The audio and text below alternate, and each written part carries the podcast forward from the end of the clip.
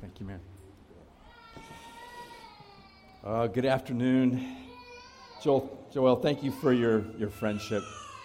It's, um, it's, a, it's, a, it's a friendship I treasure.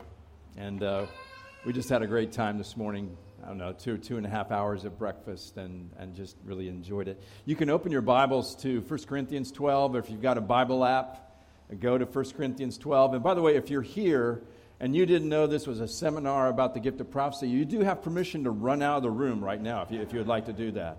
I, I would totally totally understand. All right. 1 Corinthians, I'm sorry, 1 Corinthians 14. I told you 1 Corinthians 12, two more chapters over. 1 Corinthians 14. If you would. When uh, Joel invited me and to bring some of the folks from Covenant Fellowship, we, we wanted to come because we consider you as a part of our family. We do. Um, we are brothers and sisters in Christ, obviously. There's that aspect of being in God's family, but we're in a family of churches, and we, we really want to do build relationally together among our churches. And so we wanted to come because we want you to know that we think of you and we love you and we pray for you. And uh, since we've been here, it's, it's felt like family. It's just being with family.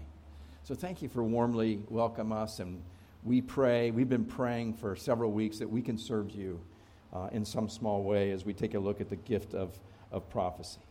Okay, 1 Corinthians 14, we're going to read the first five verses.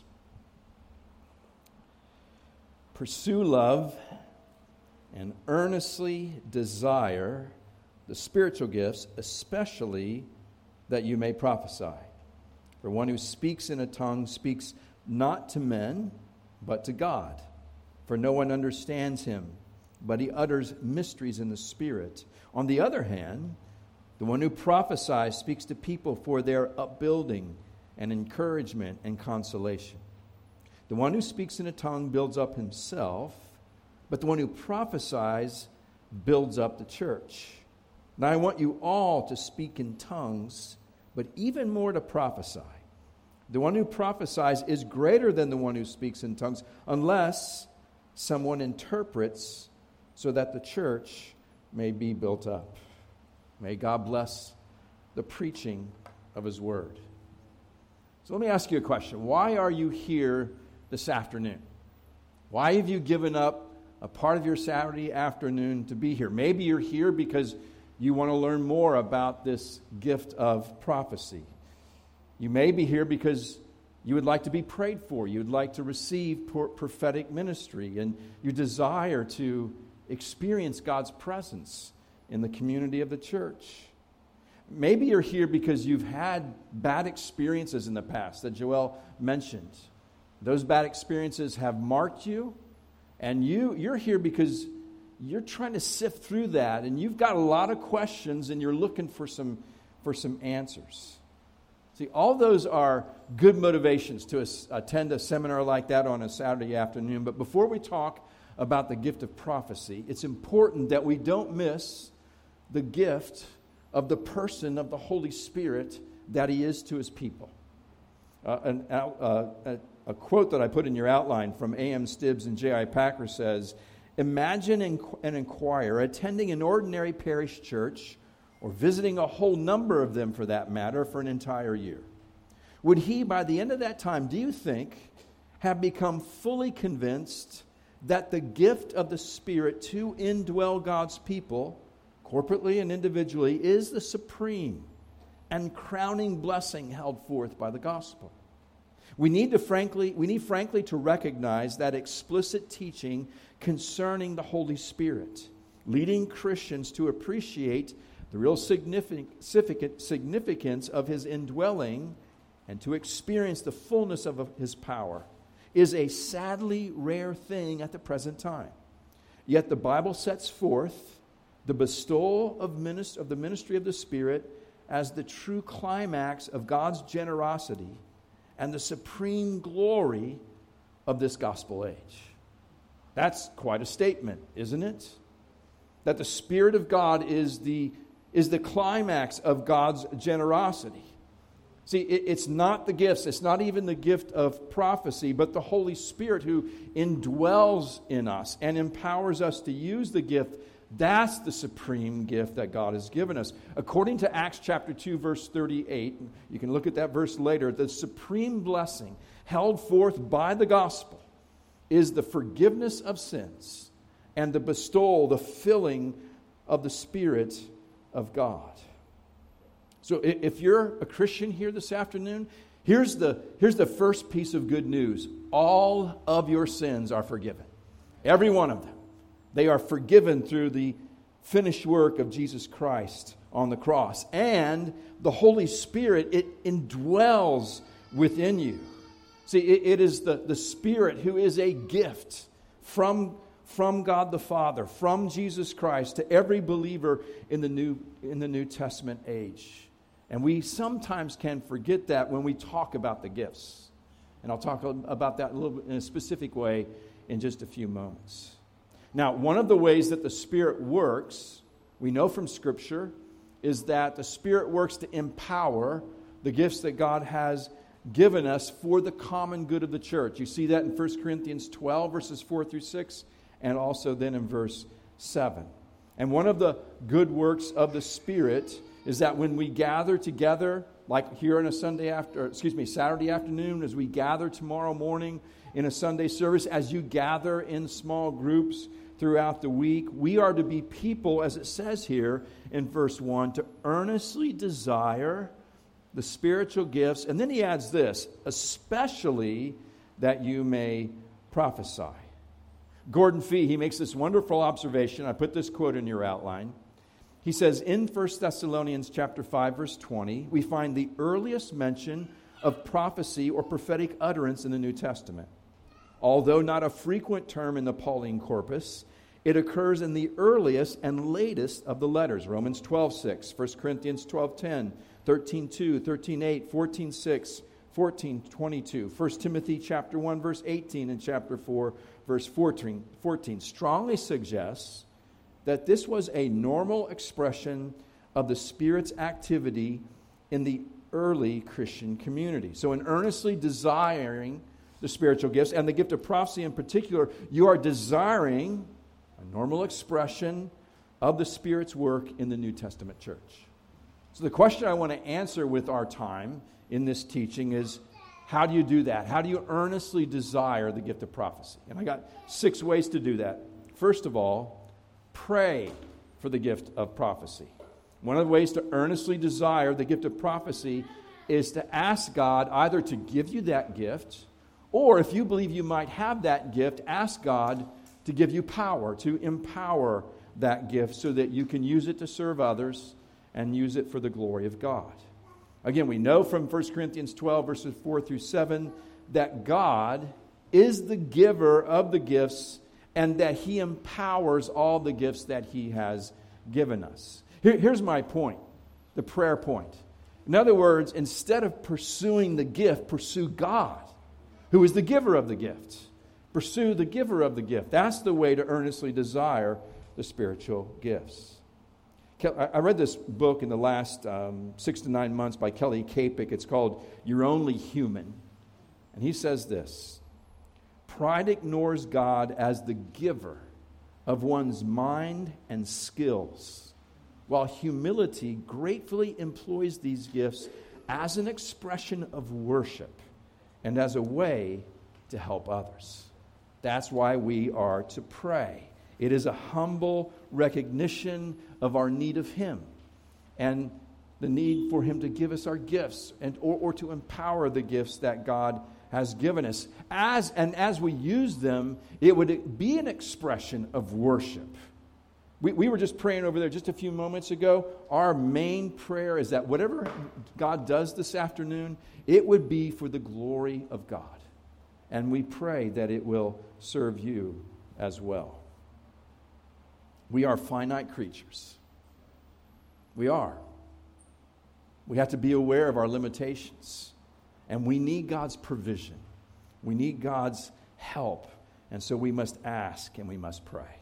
Okay, second way to earnestly desire the gift of prophecy. Number two, have a biblically informed definition for the New Testament gift of prophecy.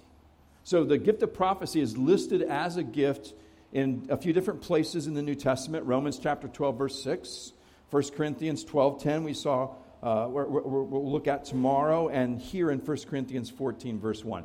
But w- what is it? How do you define the gift of prophecy? Here's how we define it at our church at Covenant Fellowship Church. I, put, I think I put that definition in your outline. Prophecy is the human report of a divine revelation. Now, you got to be very careful with that word divine, or excuse me, with that word revelation. You got to be very careful with that word revelation. What we mean by revelation is that any prophetic words we share today, they will not be added to the canon of Scripture. The canon of Scripture is closed. Any prophetic words you share, you're not going to find it in your Bible tomorrow. The canon of Scripture is, co- is closed. So you might say, well, why use that word revelation? It's, it sounds a little risky. And we use that word because that's the word that Paul uses here in 1 Corinthians 14. Go to verse 26. He says, What then, brothers, when you come together? So he's talking about the gathered church like here or tomorrow morning. Each one has a hymn. We're going to sing tomorrow, a lesson. We're going to hear preaching. There's that word, a revelation, a tongue, or interpretation. Then go down to verse 30. If a revelation is made to another sitting there, let the first be silent. For you can all prophesy one by one. So Paul is linking that word revelation with the gift of prophecy in verses 30 and 31. And Wayne Grudem, he makes this wonderful observa- observation. He says the, the, the revelation which comes is thought by Paul to be of divine, not human origin. This is evident from, first from the fact that the word Paul uses for revelation is actually used 44 times in the New Testament, and it never refers to human activity or human communication. Rather, the New Testament, when the New Testament re, re, uh, speaks of revelation, it is always given by the activity of God. So, prophecy is the human report of what you believe God, uh, what the Spirit has brought to mind, what the Spirit has revealed to you uh, in, in your thoughts, or maybe in a dream potentially. Now, we can say, okay, we got the definition. That's great. I understand how you're defining it. And we can move on and we can miss a massive truth that God actually desires to speak to us today. He desires to speak to us. Now, you got to get this right.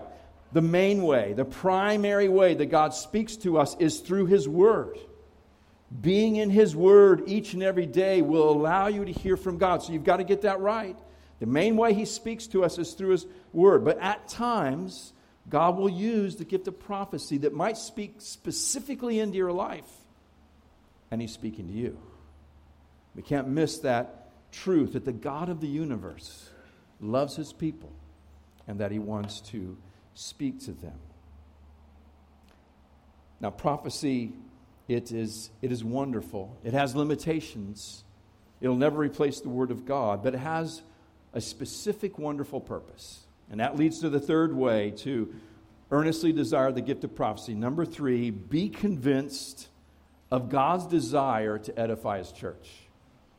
Are you convinced of that? Are you convinced that God desires to build His church up?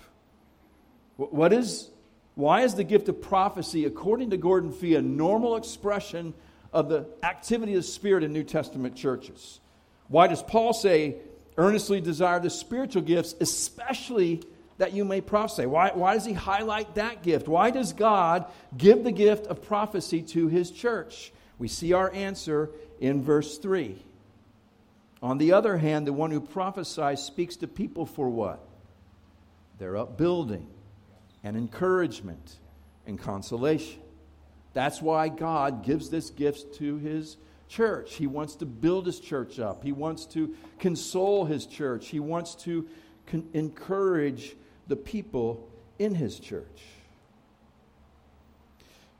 You know, one of the things that always affects me when I read this chapter, and I would encourage you to read this chapter all the way through, but one of the things that, in, that always affects me when I read this chapter is this repetitive language that you find throughout the chapter. It's this built up language. You find it six times in this chapter. You see it in verse, verses 3, 4, 5, 12, 17, and 26. Now, we believe that Scripture is inspired by God. These words are written by God. And so that, that repetitive language that He wants to build you up, it captures God's heart for His people. That He desires not to tear you down, but He desires to build you up. And that, that's important for us, at least most of us, if you're like me. Because most of us can have, as the Puritan John Owen said, we can be prone to have these hard thoughts about God. We can be going through a, a time of trial or a financial loss or relational loss, and we can think that God is somehow punishing us.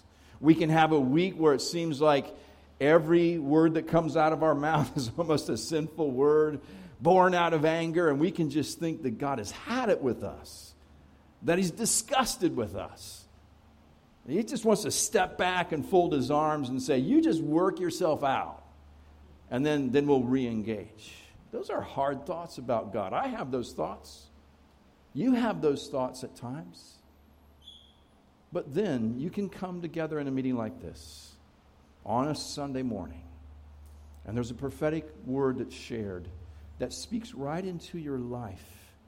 And it reminds you that God does not desire to tear you down, He desires to build you up and to encourage you and to console you. We were, um, as, as Joel mentioned, we get a chance to, to serve other Sovereign Grace churches, and some of the folks that are with me have traveled with me, and we were. So we were, uh, we were at a church just. Uh, a few months ago in, uh, in New Jersey, South New Jersey, Green Tree Church, and some of the folks had, uh, that were with me today were actually there. And um, I taught like I'm teaching now, and, um, and then we did a Q&A, and then we did ministry like we're going to do this afternoon. And um, there was a, uh, one of our, our, folks was with us. Um, her name is Lori Snyder, and she, she came up to me during the ministry time, and she said, I didn't arrive here thinking this at all, but I just see this picture of someone with a bonsai tree. You familiar with what a bonsai tree is? And it's being pruned, and it's really hard right now, but that God is pruning because He's going to bear good fruit. And I just believe there's somebody going through a tough time, and this is going to be meaningful to them. So I'm kind of thinking, I don't know, bonsai tree? I'm not, I don't know. I don't know about this, you know. It's, and so I decided, I just prayed, and I felt like the Lord uh, wanted me to have her share it. So she shared it just like I just did. And she got done sharing it, and right when she got done, this man stood up. And he said, We've got a bonsai tree. Bought a bonsai tree two years ago. And um, right now, we are going through, my wife and I are going through one of our most challenging seasons. And um, I just want you to know we came here to get care today. And for, for, for us to hear a word that would speak about a bonsai tree was very meaningful to us. And to understand what God is doing and pruning us right now, it gives us hope that we're going to bear fruit for Him. I was like, oh, okay. So he sits down, another guy stands up. I bought a bonsai tree for my wife 20 years ago. I'm like, no, this is crazy. So I bought a bonsai tree 20 years ago, and the people in this church know I haven't been here for some time. But I came today because my wife and I are we're really struggling in our marriage. And we just really need help. God is pruning us. And so I came here and I, I felt like that just that, that word gave me encouragement and it gave me hope. Now you can't make make that up, right? The, the point in sharing that story, first of all, is both of those men and their wives, they needed to be encouraged. They needed to be built up. How were they encouraged and built up? Because there was a word that spoke specifically into their situation. And they knew that Lori Snyder had no idea they owned a bonsai tree, right? So that's a specific word that speaks into someone's life that is undeniable. They got to say, that, that, that's got to be the Lord to build me up. So be convinced, brothers and sisters, be convinced of God's desire to edify his church, all right? Fourth way to earnestly desire the spiritual, or excuse me, the, the gift of prophecy, keep the gifts connected to the gospel. keep the gifts connected to the gospel. Here's what I mean by that. I think one of the, the errors that the charismatic or Pentecostal world is prone to make is they functionally separate the gifts from the gospel. I don't think they do that intentionally, but that happens functionally. And there's an overemphasis upon the gifts or an overemphasis on the person that has the gifts and the gospel sort of lost as a separate category. What can happen is the, gos- the, the gifts move to the center and the gospel moves to the periphery. That, that can't happen. Here's why it shouldn't happen Scripture never does that. Scripture never does that. Let me just give you one example, all right? Just the way that this letter is structured tells you that the gifts are to be connected to the gospel. So Paul begins this letter in 1 Corinthians chapter 2 verse 2 saying, "I decided to know nothing but what? But Christ and him crucified." And then he goes on through this letter and he talks about he talks about a number of things. He talks about division, he talks about sexual immorality, he talks about idolatry, he talks about lawsuits among believers. What's the one thing that he knows as he walks through each of those topics? It is Christ and him crucified. In other words, it is Christ and Him crucified that shapes how He addresses each of those situations. And then He gets to chapters 12 through 14 that it gets to the gifts. What does He know? He knows Christ and Him crucified. And then He begins to wrap up this letter in chapter 15. And He says in verse 3 I deliver to you that which is of first importance. What's of first importance? Is it the gifts? No, it's that Christ died for our sins, right? And he goes on, he talks about the, the, the, the, resurrection and the ascension, and he talks about the return of Jesus Christ. So he begins the letter with the gospel. The, the, the, the gospel runs through the whole letter, and then he ends the letter with the gospel. And so it's an illustration, just in the structure of the letter, that the gifts exist to encourage the work of the gospel in your life. So the, the, the illustration I just used for those men is to encourage them to get near to Jesus and receive his grace, a work of the gospel in their lives through what they are walking through. So keep the gifts connected to the gospel. And by the way, there are times when the Lord will use a prophetic word to speak to unbelievers. You see that in verses, what is it, 24 and 25 here? Where an unbeliever is among you, the, the text says, and he walks into this meeting and a prophetic word is shared. And what, what does the text say? It says that the secrets of his heart are revealed. And at that moment, he's got to say, All right, God's real. And he drops on his knees, it says, and he, he declares that God is among you. That can happen on a Sunday morning or when the church is gathered together. There is a, uh, there's a, an evangelism course we do called The Bridge. It's a 10 week introduction to Christianity. And um, there's, um, there's a story I want to tell you. And, and Xander's doing fine here, by the way. I, he, he, the boy wants to be a preacher. That's kind of what, what I, I think. That really likes the podium. Yeah, he's taking my pulpit right now. So, um, this is a story about uh, Bill and Vivian.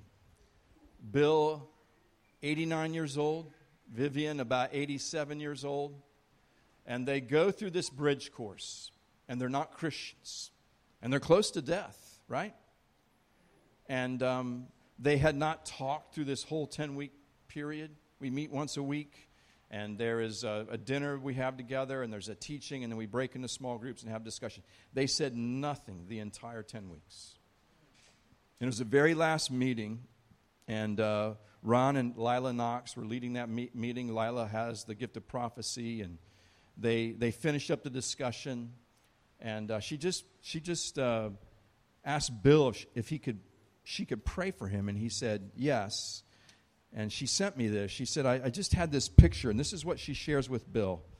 She said, I, I saw an old pickup truck from the 1950s that he was fixing and there, there were parts lying all over the garage floor, and he was full of grease. And I believe this picture meant that his life was very fragmented, and that uh, he was feeling very fragmented, like those pieces lying on the floor. But God saw him as one whole person, complete and not fragmented, and that he wanted to free him. So I prayed that God would enable him to see the depths of the love that God have for him. And afterwards, she said, I just, I just looked up, and there's tears just streaming down this, this 89, man, uh, 89, man year, 89 year old man's cheeks. And she said, Does that make sense to you? He goes, I felt that way my whole life. And so she shared the gospel with him again. And she said, Would you like to respond and receive Christ as your Savior? And he immediately said yes. And he prayed and repented of his sins and placed his faith in Christ. We, we don't know for certain, but we believe that he became a Christian that evening. My point is that keep the gifts connected to the gospel because God will use them in believers' lives to encourage the work of the gospel and potentially in unbelievers' lives. Okay, fifth way to pursue the gift of prophecy use the gift of prophecy aware of its limitations. And I want to talk about two limitations the gift of prophecy has. The first one is that the gift of prophecy is affected by our finite and fallen humanness. It's affected by our finite and fallen humanness. Our ability to give and re- receive prophetic words is limited and imperfect. That's why I'm so glad 1 Corinthians 13, verse 9 is in our Bibles. For I know in part, right? And I prophesy in part. Thank goodness that verse is in our Bibles. So, what that means is that the prophecies found in Scripture, they are infallible. They're infallible. But the prophetic words that we share today, they are fallible because they're given by weak, finite sinners. And as I mentioned earlier, they're not going to be added to the canon of Scripture. So here's what that means it means, and we want to be very upfront and honest about that, we can make mistakes. You can make mistakes if you've got the gift of prophecy. That can happen. And the best way to, if you have the gift of prophecy, the best way to grow in your gift is to use the gift of prophecy. And if you make a mistake, use that opportunity to respond humbly. And if you respond humbly, that actually engenders trust. So I could tell you about a number of mistakes I've made. I could spend another hour talking about mistakes that I've made. All right, let me just tell you. Let me just tell you one story. Uh, there was um, uh, at our church we, re- we gathered our administrative staff about a month before Christmas. That's about 15, 20 folks, and um, uh, Jared Mellinger, our senior pastor, was just you know just caring for them, and we were praying for them. And I I told Jared I thought I had a prophetic word for someone who was there who just had a lot of fear and trepidation going into the holidays because they were going to encounter an extended family member that, uh, that they were in conflict with, and that, that relationship was sort of broken and not resolved. And so they were just fearful about, oh man, this is going to be a tough Christmas. And that God wanted to meet them on that morning and prepare them for that. So I said, Jared said, go ahead and share that. So I, I shared that word just as I just gave it to you. And I said, does, does that apply to anyone here? And they did what you're doing at me, with me right now. They just stared at me. No one raised their hand. So, of course, in my pride, I said, Are you sure there's no one here that this applies to, right? And no one raised their hand. And so I just said, I just said this very simply I miss it at times. I do. And we went on and we prayed. It was later in that afternoon there was a knock about 2 o'clock in the afternoon, knock on my door. One of the staff members peeked in and they said, I really appreciate your response in that moment. You just admitted mistakes. And I want you to know when you do that, it just helps me to trust you. So when you, if you do make mistakes, and, and praying over here a few moments ago, we weren't praying, Lord, give us mistakes. Of course, we don't want to make mistakes. But if that happens, respond humbly and responding humbly engenders trust. Now, because the gift of prophecy is limited by our finiteness and our fallenness, that has, that has practical implications for you. So, if you receive a prophetic word today, somebody shares a prophetic impression with you, you need to, to take it and you need to submit it to Scripture, to God's Word. You need to submit it to prayer and the counsel of others. In other words, we do not want people making life changing decisions about their life based on a prophetic word. We do not believe the gift of prophecy is to work that way. And that's an error in the charismatic uh, past and, and Pentecostal maybe present even as well. We just don't believe that uh, as you as a church or we as a family of churches. It kind of gets to the question can prophetic words then, can they be future oriented? Can they be future oriented? That, that's a, a, question we all have to wrestle with. And how do we wrestle that and put it into our text and, and into the New Testament? I, I believe they, they can be future oriented, but if you have a word like that, that needs to be handled very, very carefully. And I, the way to handle it carefully is if you have that, submit it to the elders of your church and let them decide what they're going to do with it. So this was, um, now Dan and Ramona, you'll have to remember, uh, you'll have to help me with this illustration. This was, I don't know how many years ago, probably 15 to 20 years ago. And what, what year? 2003? Okay, uh, roughly 2003, right around there. And uh, what they didn't know is they both gave us through, they, I think they sent emails or they talked with us as pastors at Covenant Fellowship. They both sent us a similar word, but they didn't know each other had that word, and we didn't tell them. So basically, what they saw was a, a world map, and they saw Asia, and they saw this fault line that ran through, through Asia, uh, a part of Asia and that there was going to be basically a, a, some sort of disaster there, and that yet God was going to use that da- disaster redemptively in a number of different ways. That was a, a, essentially the, the word that you, you sent us. Say again. Yeah, an earthquake. That's right. Uh, there was uh, specifically an earthquake followed by a flood, was what it was. Right, right. So that was so they brought it to us, and we we, they gave it to, they didn't we didn't have them share that with the church right away we actually prayed about it as pastors what do we what do we do with a, a word like that and we decided to have them actually share it in, in a prayer meeting as i remember a corporate prayer, prayer meeting it wasn't on a sunday morning but a corporate prayer meeting and then we just prayed and it was it was about a, almost a year later to the day do you remember the um, the earthquake uh, that happened and uh, there was a tsunami that hit Sri Lanka. Do you remember that? That that happened about one year later from that date. And as soon as that, as soon as the headlines hit the, the TV, Bill and Ramona were lighting up our phones. That, that's what we saw. That's just the area that we saw. And um, so that that did come about. My, my point is this I think prophetic words can be future oriented, but what you do with them and how you handle them, that's most important. And so submit them to, to your pastors and to your elders. Okay, second limitation I, I want to mention. Here's the second limitation the gift of prophecy has no authority. Did you hear that? The gift of prophecy has no authority on its own. There is only one authority in our lives, and it is Scripture. It is the Word of God. And so prophetic words must be submitted under the authority of the Word of God. They must be measured in light of the Word of God. And because of those two limitations, what we see here in 1 Corinthians 14 is that this gift needs to be governed.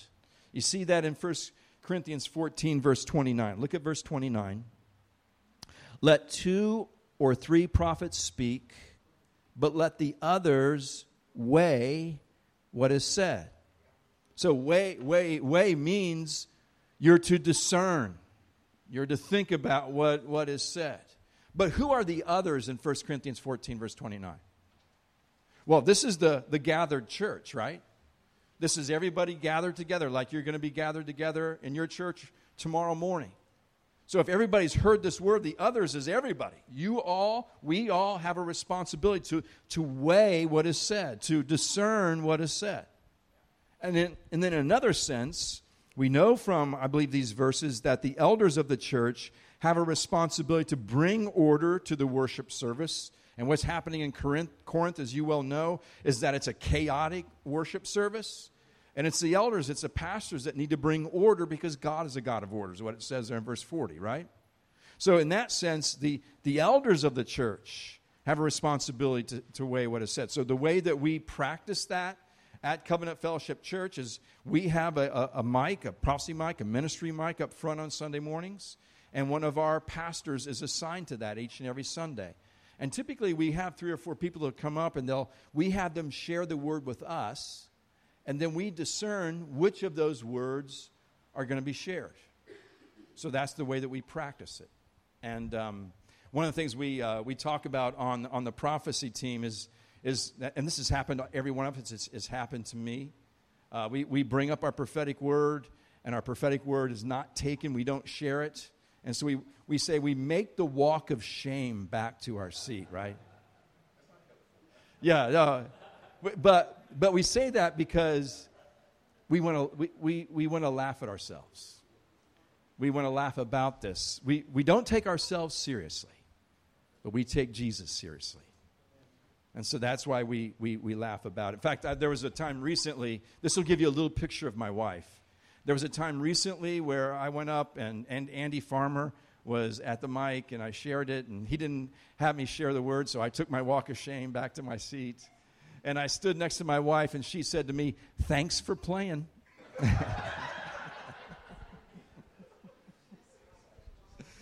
and those of you that know Jill knows that's a true statement.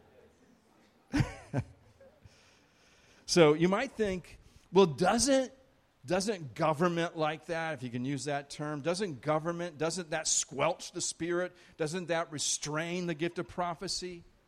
And I think if you ask the folks that have come with me, actually it has the opposite effect. It frees them to use the gift of prophecy. Because you think the Lord's given you an impression, and now you bring it to your pastor and you give it to him, the burden shifts from you to him. Now he's got the problem. And then you've got to, you're freed up, right?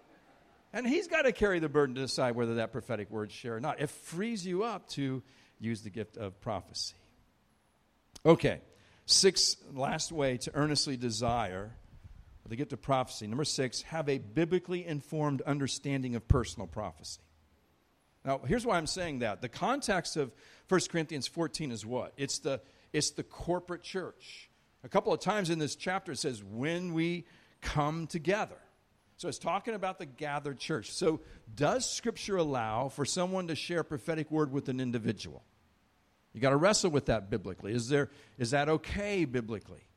And uh, we believe that it is. A couple of evidences in Scripture where we see that is Acts chapter 21, verses 10 through 11, uh, which is Agabus' uh, prophecy to, to Paul.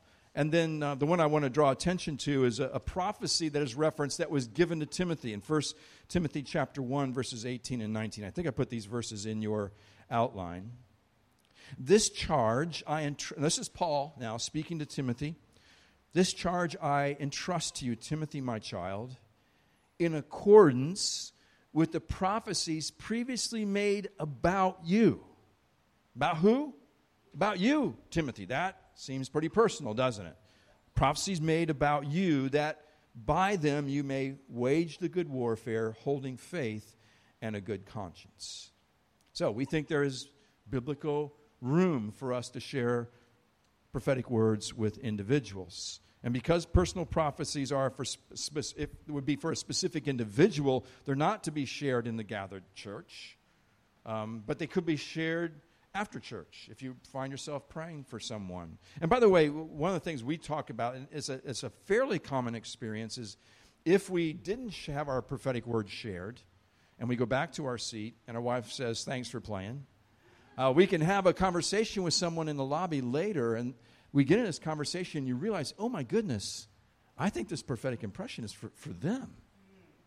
And we pray for them. And they are built up, they are in encourage. And so the, the purpose of personal prophecy is same as you see for the corporate setting there in verse 3. It is for the edification of the church. One of the things we do at, at Covenant Fellowship is we do these quarterly exploring the gift of prophecy meetings. We do that because we have uh, people sort of in and out of our church different times. We're a church of about a thousand people, and, and um, we've sent out a lot of church plants. We just sent out about 50 people last fall, 50 to 55 people, people to plant a church. And now we've got, we've seen this over and over again. We send people out, and God brings people. And so there's a lot of new people that have been in our church in the last few months. And so they might be interested, like you're interested, maybe in the gift of prophecy. And so this was a, a Friday night uh, where, when I do these. And when we, um, when we do these meetings, I always teach. So when we do ministry with the gift, uh, with the gift of prophecy, we always teach. because we want it rooted in, in God's Word. And we want to enjoy the work of the Spirit within the good boundaries of Scripture. We don't want to move outside those boundaries. And so we always, I always teach, or whoever's leading the meeting teaches. We, we teach from God's Word. And then we typically, we might do a Q&A, but we do some ministry time. And there are times, and I might do this today, by the way, is ask one of you to come forward and ask us, uh, just let us pray for you so that you can see how we prophesy over an individual. And this particular evening, uh, a woman by the name of Alita Cross, who is in her mid 70s and a, a, member, a dear member of our church, she came to this meeting for the very first time. She said this, um, she, she sent me this the next day in an email. She said, I was a little hesitant to come last night. My uninformed perception was that the meeting was for the super saints of the church who regularly hear from God. I'm like, who are those people? I don't know who those people are. Who are super saints, right? Uh, who? Oh, okay. All right, good. Uh, but a, a, friend of hers encouraged her to come, and so she came. So on that evening, I asked Alita to come up and ask if we could pray for her. And so members of the prophecy team prayed for her, and she said this I didn't have any expectations for the prayer time. So when virtual strangers pray, now let, let me just stop for a moment there. As I mentioned, our church is about a thousand people. And so there's times when we just are meeting people for the first time. I mean, it's, it's very embarrassing for a pastor where I can meet somebody. I'm like, like, uh, is this your first time here? No, I've been coming for five years. You know that that kind of that can happen in our church. It does. It's so it's so bad. So she said, I didn't have any expectations for the prayer time. So when virtual strangers prayed and spoke into areas of deep insecurity, even using phrases and terminology that mimics some of the self talk that cycles through my mind, I was struck to the core. She says, God. And then she says, God, capital G, capital O, capital D. God knows my fears and my, my fault lines, and spoke healing words to them. She said, I, I was blown away and continued to be every time I recall that evening. I can't remember when I was so encouraged. That's stunning because the God of the universe. It's not stunning because of what we share, it's because God, the God of the universe, desired that evening to even lead me by the Spirit to bring her forward and speak prophetic words into her life that were that contain words that only were in her thought life exact words now what does she make of that we didn't know those words, but God was speaking to her. And as she said, healing her and building her up. See, God desires to build you up. That's why He gives this gift. He desires to encourage you and to build up His church. And that's an example of personal prophecy. Let me just go to uh, a statement from our statement of faith that I put in your outline, and, and Joel read part of this before, but I want to end there because our statement of faith is, is are our theological convictions. And this is what we believe. The full range of spiritual gifts remain at work in the church and are given for the good of the church. We saw that in 1 Corinthians 14 3, right? Given for the good of the church and its witness to the world. We are therefore to earnestly desire and practice them until Christ returns. So may the Spirit help us to earnestly desire the spiritual gifts. And maybe for some of you, especially that you may prophesy. Amen? Amen.